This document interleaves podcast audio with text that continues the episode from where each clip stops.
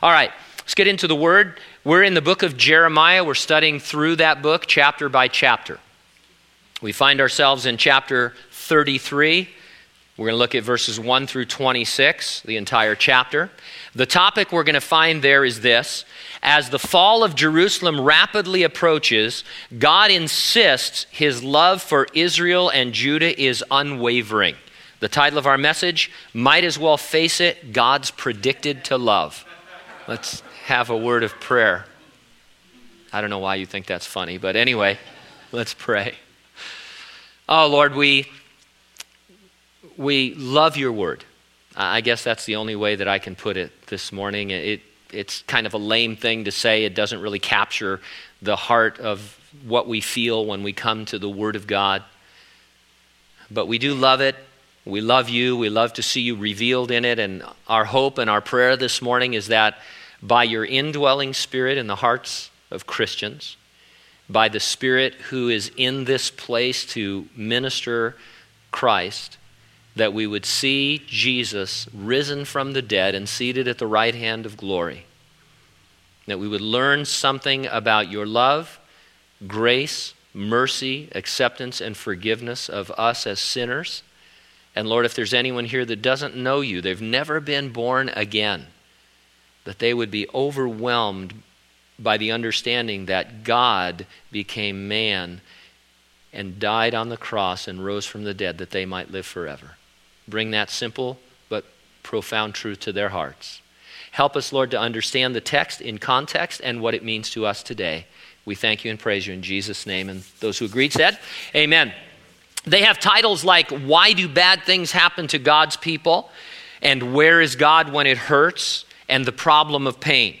They are books by Christians which attempt to explain or defend the love of the omnipotent God of the Bible in light of the reality of sin and human suffering.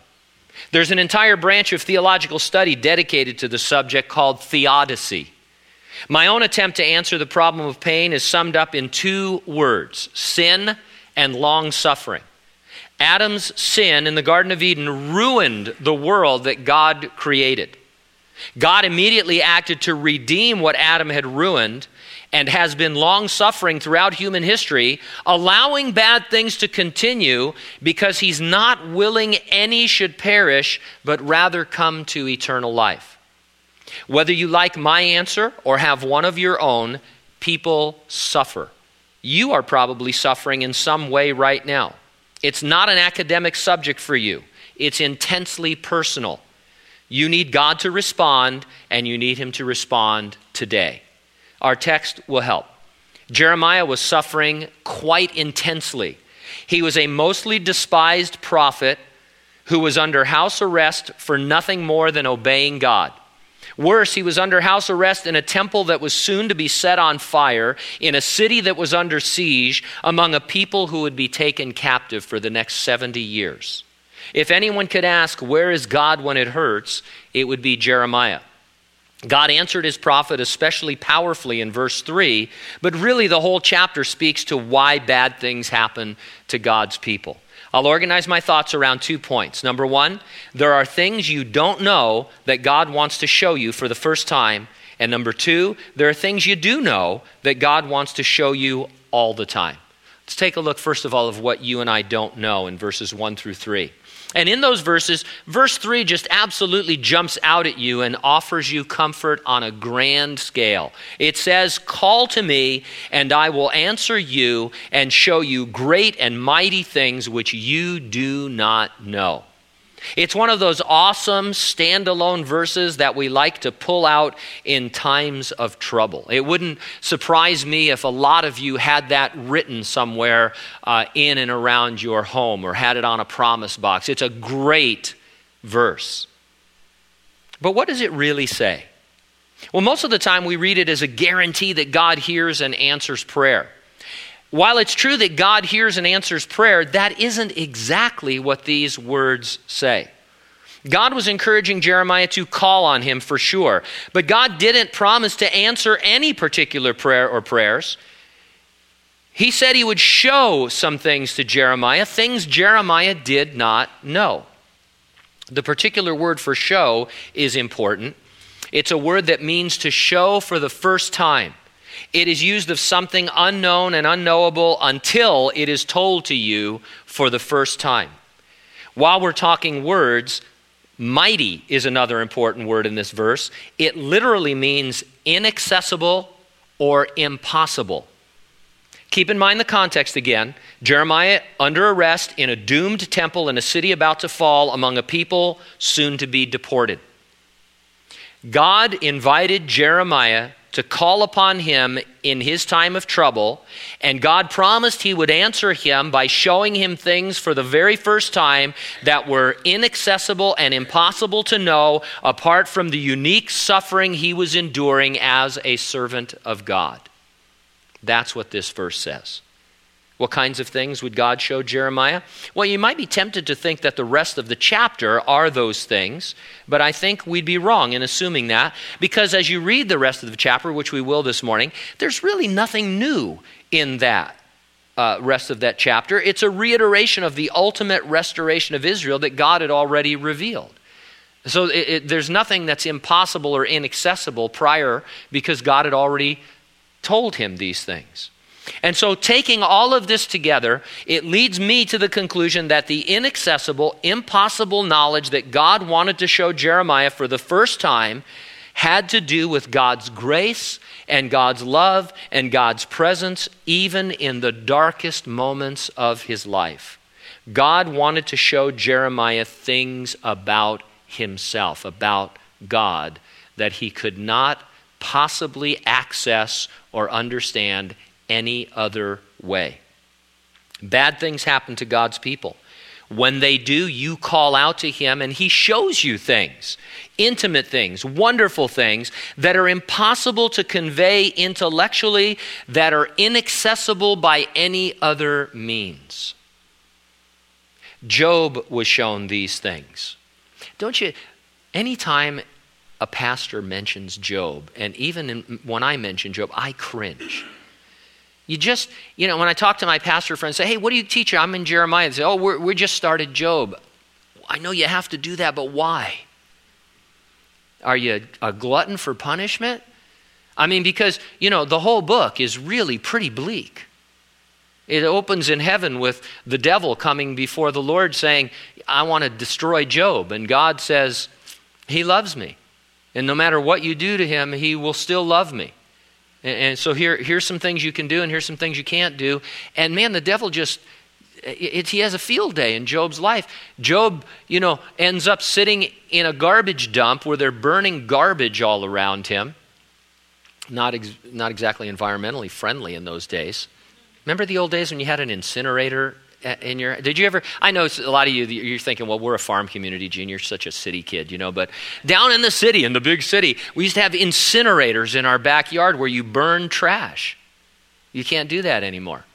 I think it's a great system. But anyway um, i used to think it was a for idol worship when i was a kid because my parents never explained to me what it was. By that time they had quit burning trash and i went back there and there's like altar back there you know with ashes in it and i thought is that where my dog ended up? But anyway, I don't know what I'm talking about now. But Job, he's sitting on this ash heap. And he's not only all, you know, his, his family has been wiped out, his fortune has been wiped out, his animals are, I mean, and then he's covered with boils from head to toe. You ever had even one boil? It is the nastiest, grossest thing in the world. It's first of all painful, and then it's filled with a combination of blood and pus. And you want to break the thing, but you don't want to break the thing. And he's breaking his because he's got a potsherd and he's scraping himself. And so he's sitting there, and I'm guessing that he had stuff inside of his mouth too. That's just, you know, just icing on the cake. And he's talking kind of like this. And he's sitting there scraping himself. And, and, so he's all bloody and pussy, and he's lost everything. He's got three friends who are accusing him of, of it all being his fault. It can't get any worse. And then he's accusing God, and he, you know, he has some choice words for God. In the end, God gives him no real answer.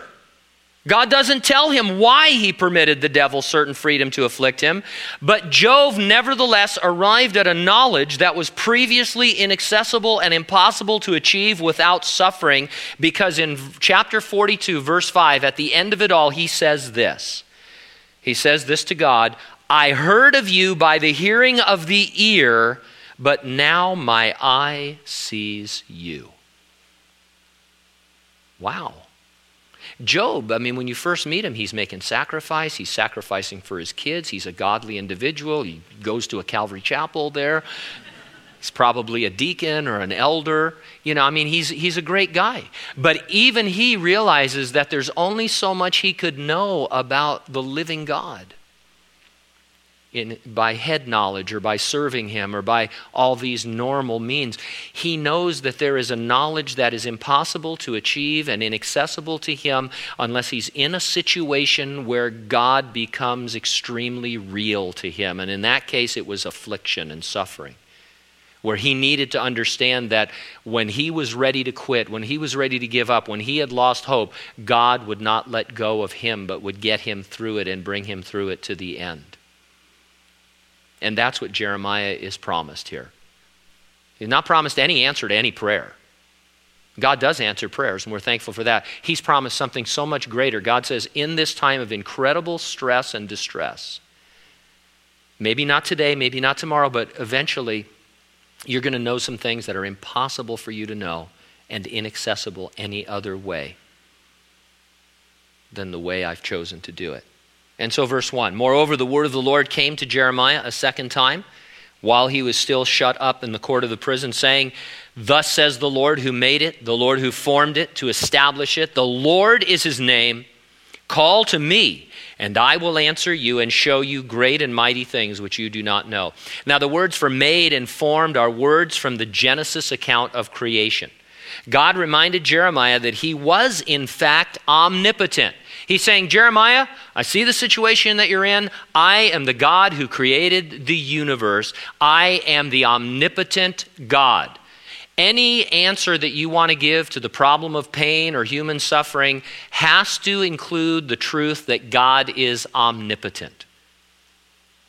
God is also love. The ruin of his creation by mankind doesn't in any way cancel out his love. And so that's the, that's the problem of pain. That's the difficulty. How can God be omnipotent and all loving at the same time? And people, they blow a fuse trying to think that through. Actually, the more I read the Bible, the more obvious it becomes to me, but it, it's still a big problem for people. But let me, let me let you in on a secret. If you abandon God or any thought about the greatness of God, the omnipotence of God, or the love of God, if you abandon God, you are eventually left with an entirely man centered philosophy that uh, is called existentialism. I studied, before I was a Christian, I was uh, studying existentialism. I got a philosophy degree down at the University of California, Riverside. Existentialism is the big thing. It, it maybe there's a God, it doesn't matter, but there's probably not a God. All there is is your existence. And, and they came to this conclusion. Existentialism really came into its own uh, after World War II because people said, look at the horrible condition of the world. There can't be a God if this could happen. And so we're just on our own. But you know what's interesting in a sad way about existentialism? It eventually leads to despair it has to, because there's no reason to be alive. There's no standard of living. There's, there's no reason to be good. There's no reason to be evil. There's just existence. And at graduate level courses, they actually teach people that they shouldn't kill themselves. If you're going to go on and study existentialism and be a, you know, a philosopher, they have to convince you not to kill yourself. Because every day when you get up, it's just as valid an option as going to work. If there's no God, and if everything is just based on your existence and nothing matters, when you get up, you might look in the mirror and say, Do I want to brush my teeth or do I want to blow my brains out? Because it really doesn't matter at all. The world is absurd, life is insane, there's no meaning or purpose. And so, uh, I don't know about you, but I vote for the Bible. I, I kind of I kind of understand what God is saying. He's saying, Gene, Adam sinned in the Garden of Eden. He ruined my creation. And it remains ruined even though I've redeemed it and I'm going to finalize that redemption one day. In the meantime, yes, a lot of people suffer. You're suffering. But also, a lot of people are getting saved and they're going to live with me forever. I am omnipotent, but I'm also a God of love. All great love stories portray the lovers as enduring incredible hardship to be with one another or to get back to one another. You don't want to watch a movie about two people who are in love and they never have any hardship. Who cares? How do you know you're in love? Unless there's some problem, unless there's some separation, some difficulty where you have to fight and claw to get back to the one you love, and then you think, oh, you're crying. Uh, look at that. It's so. It's amazing. Then they get together at the end, and you're like, oh. Or they don't, and you're like, oh. Either way, either way, you understand that they had this, this tremendous love, and against all odds, they kept trying to get back together, and uh, against the background of, you know, tragic human suffering. In a ruined world, God lets you know you're a character in the greatest love story ever told. That God so loved the world that he gave his only begotten Son, and that in his long suffering, he waits for more people to respond to his Son and be saved. While his long suffering waits, he comes to us in our suffering when we call. And in those intimate moments, he shows us that we have in him a Savior and a friend who understands our pain and who did something about it by dying on the cross to defeat sin once and for all so that we could know him and have him as our Savior and friend. Let me put it like this. You may not like this comparison, but I think it's what Jeremiah came to understand. If you are sick, God can heal you. Amen? Even people who don't believe in the so called gifts of the Holy Spirit understand that God is still powerful enough and capable to heal people, and they can tell you about people that they know of who have been healed miraculously by God. And so God is able to heal you in his omnipotence. But what would you know about him other than his omnipotence if he healed you? Really? If you're sick and God heals you, all you really know is that God is omnipotent and that he can heal. He wants you to know things that are impossible to know and that are otherwise inaccessible. And sometimes that means he won't heal you. He doesn't heal you give you an example from the Gospels. Jesus is in a house, he's teaching, and people are just crowded in. This guy has, he's a paralyzed man. He has four friends who are carrying him to Jesus to be healed. They can't get in the house. And so they climb onto the roof and they tear the roof off this house and they lower him in on ropes in, right in front of Jesus. And Jesus is just blown away and he says, Wow, this is super. He goes, Son, your sins are forgiven. And nothing. And then there's all this kind of idea wait a minute, who is he to think that he can forgive sins? And then kind of not, Jesus kind of, oh, oh, okay. So that you know that the Son of Man has the power on earth to forgive sins, arise, get up and walk, take your bed. And the guy gets up and he's healed. And so Jesus, once and for all, he puts things into perspective. He says, It's nothing for me to heal somebody. It's the easiest thing in the world. God has, he's omnipotent, he's, he's a healer. It's a big thing for me to forgive you because it's going to require that I become a man and die on the cross and rise from the dead. And you need to experience the forgiveness of sins. You need to know that in a way that you can't just know intellectually. And so that's what we're talking about this morning. God wants you to know things that are impossible to know and that are inaccessible. And while we live in a ruined world, He uses that as a backdrop in order to draw close to you when you call to Him. Now, the rest of the verses are things that you do know about God that He can show you all the time. You need to understand that the whole creation currently groans, the Bible says, waiting for the Son of God to return and claim what he conquered on the cross. In that broad context, there are things God wants to show you all the time, such as how it's all going to work out in the end. You know a lot about everything when you stop and think about it. I mean, here's what you know, here's what I know for sure as a Christian.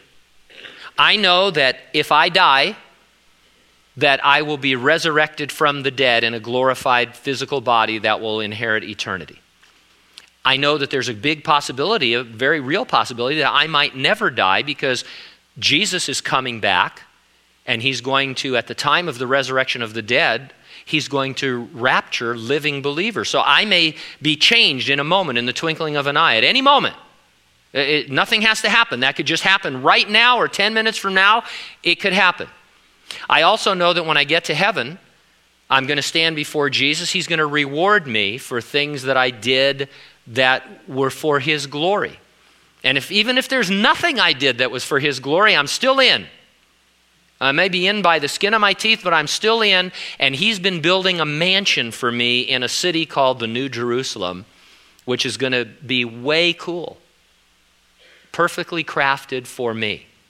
Then I know that I'm going to come back with the church with Jesus at the end of the great tribulation that I don't have to go through, and I'm going to help rule and reign the earth for a thousand years, the millennial earth.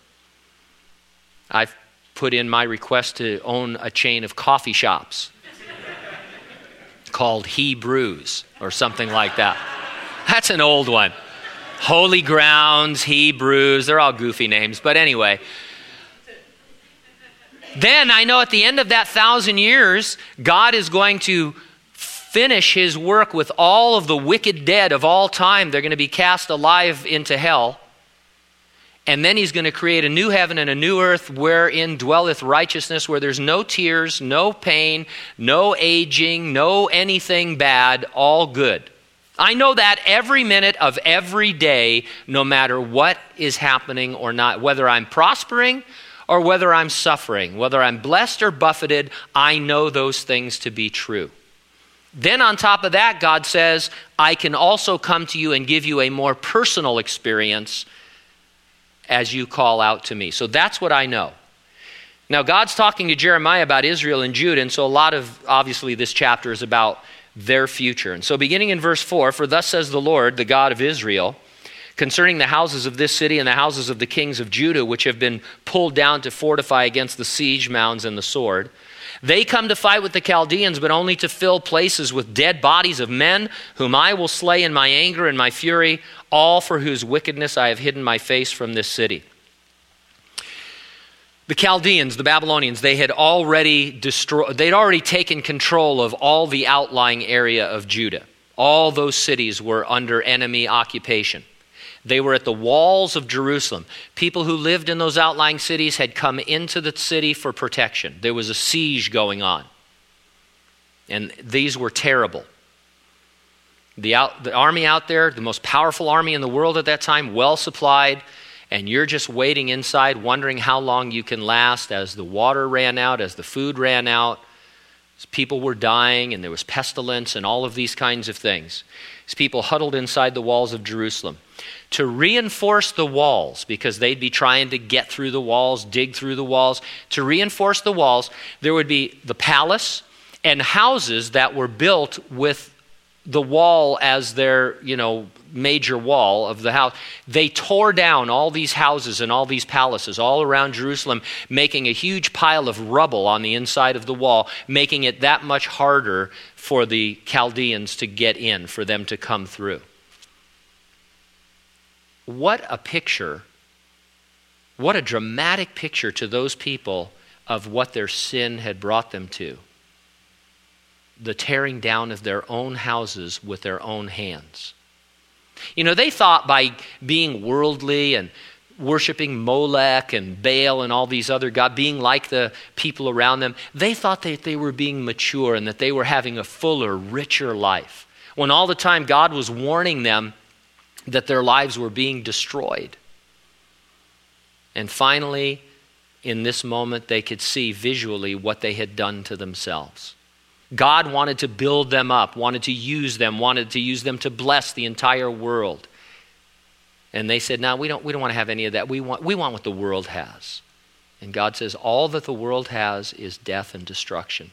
You know, the devil, all he wants to do is rob and kill and destroy. There's no Charlie Daniels reality to the devil. Do you understand what I mean? Remember that song, the fiddle song, where he plays fiddle with the devil and he beats the devil because he's a better fiddle player? The devil's a better fiddle player than Charlie Daniels. I'm telling you that right now.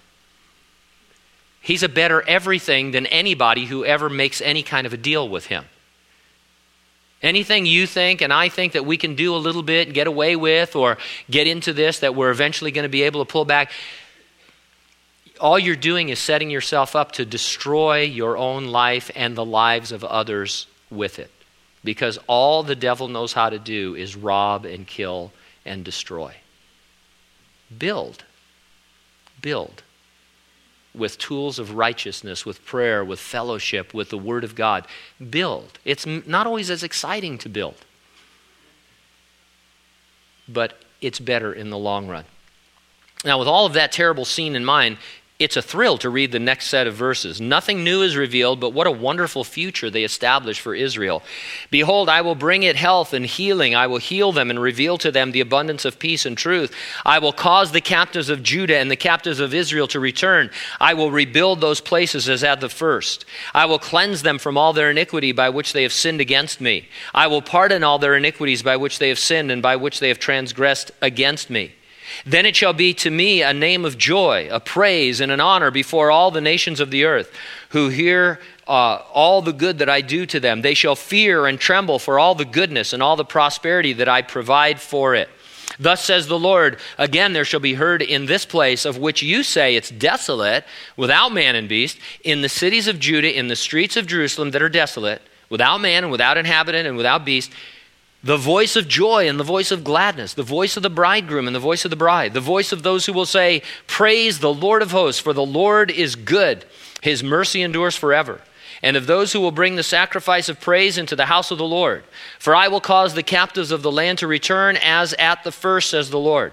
Thus says the Lord of hosts, in this place which is desolate, without man and without beast, and in all its cities, there shall again be a dwelling place of shepherds causing their flocks to lie down in the cities of the mountains, in the cities of the uh, lowland, in the cities of the south, in the land of Benjamin, and the places around Jerusalem, and in the cities of Judah, the flocks shall again pass under the hand of him who counts them, says the Lord.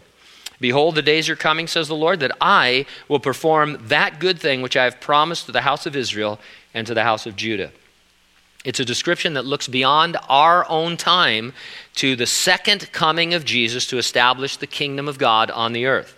Verse 15 In those days and at that time, I will cause to grow up to David a branch of righteousness. He shall execute judgment and righteousness in the earth. In those days, Judah will be saved, Jerusalem will dwell safely, and this is the name by which she will be called the Lord our righteousness. So there he's talking about David being king over Jerusalem, a righteous king, and Jerusalem itself will be called the Lord our righteousness because it'll be the central capital of the world. Verse 17 For thus says the Lord, David shall never lack a man to sit on the throne of the house of Israel, nor shall the priests, the Levites, lack a man to offer burnt offerings before me, to kindle grain offerings, and to sacrifice continually. Now, we know from Scripture that there will be a temple in the kingdom during that thousand years and sacrifices will be offered. If that troubles you, I'd refer to you our studies from Wednesday night in Ezekiel. The sacrifices are a memorial to show unsaved people who will be born during the 1,000 year reign of Christ what it cost for Jesus to save them. No one was ever saved by the, an animal sacrifice. No one can be saved by an animal sacrifice. They always pointed to the cross of Jesus Christ, and they will again in the future. Verse 19. And the word of the Lord came to Jeremiah, saying, Thus says the Lord, if you can break my covenant with the day and my covenant with the night, so that there will not be day and night in their season, then my covenant may also be broken with David, my servant, so that he shall not have a son to reign on his throne, and with the Levites, the priests, my ministers. As the host of heaven cannot be numbered, nor the sand of the sea measured, so will I multiply the descendants of David, my servant, and the Levites who minister to me. Now, these are serious future prophecies, and God says, I must and will keep them. I will keep my promises to the physical descendants of Abraham and David, the Jews will continue to exist, and we see them back in their land today, never to be deported again. Verse 23 Moreover, the word of the Lord came to Jeremiah, saying, Have you not considered what these people have spoken, saying, The two families which the Lord has chosen, he has also cast them off? Thus they have despised my people as if they should no more be a nation before them. Thus says the Lord If my covenant is not with day and night, and if I have not appointed the ordinances of heaven and earth, then I will cast away the descendants of Jacob and David my servant, so that I will not take any of his descendants to be rulers over the descendants of Abraham, Isaac, and Jacob, for I will cause their captives to return and will have mercy on them. The suffering in Jerusalem was so severe so intense that the Jews themselves began to believe God had abandoned his promises to them. Not possible, but they believed that. And you can understand. Remember, they're, they're under siege. Their city is going to be destroyed. Their temple is going to be burned. They're going to be carried away captive. Those are just the things that were promised, they're prophesied. In that siege, that many people living together in those conditions, running out of food, starving, disease, pestilence, cannibalism, as individuals died and you ate them because you didn't have any food, it's easy to see how you would lose hope. Imagine if we were the last Christians on earth and these were our walls and we were huddled inside. We pulled down the youth building and piled it around us. And it was the zombie apocalypse, and zombies were trying, and that was it. And we've been holding out for six months, eating Christmas decorations. you, you tend to lose hope. And so God comes and He says, I warned you it was going to be rough. This is where sin leads. It leads to destruction and tragedy, it leads to cannibalism and, and, and all of that ruin. He goes, But I cannot fail in my promises to the nation of Israel. Just like there's going to be a day tomorrow and a night after that. If you can break the day and night cycle, then I can break my promises with Israel. That's how strong those promises are.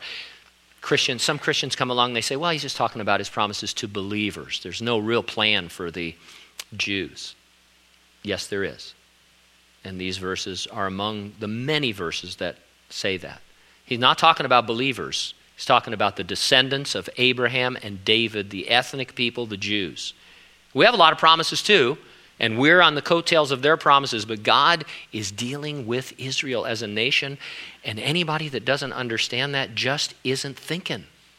They're just not looking at the Middle East for what it really is the fulfillment of centuries old prophecies that Israel would be in her land again.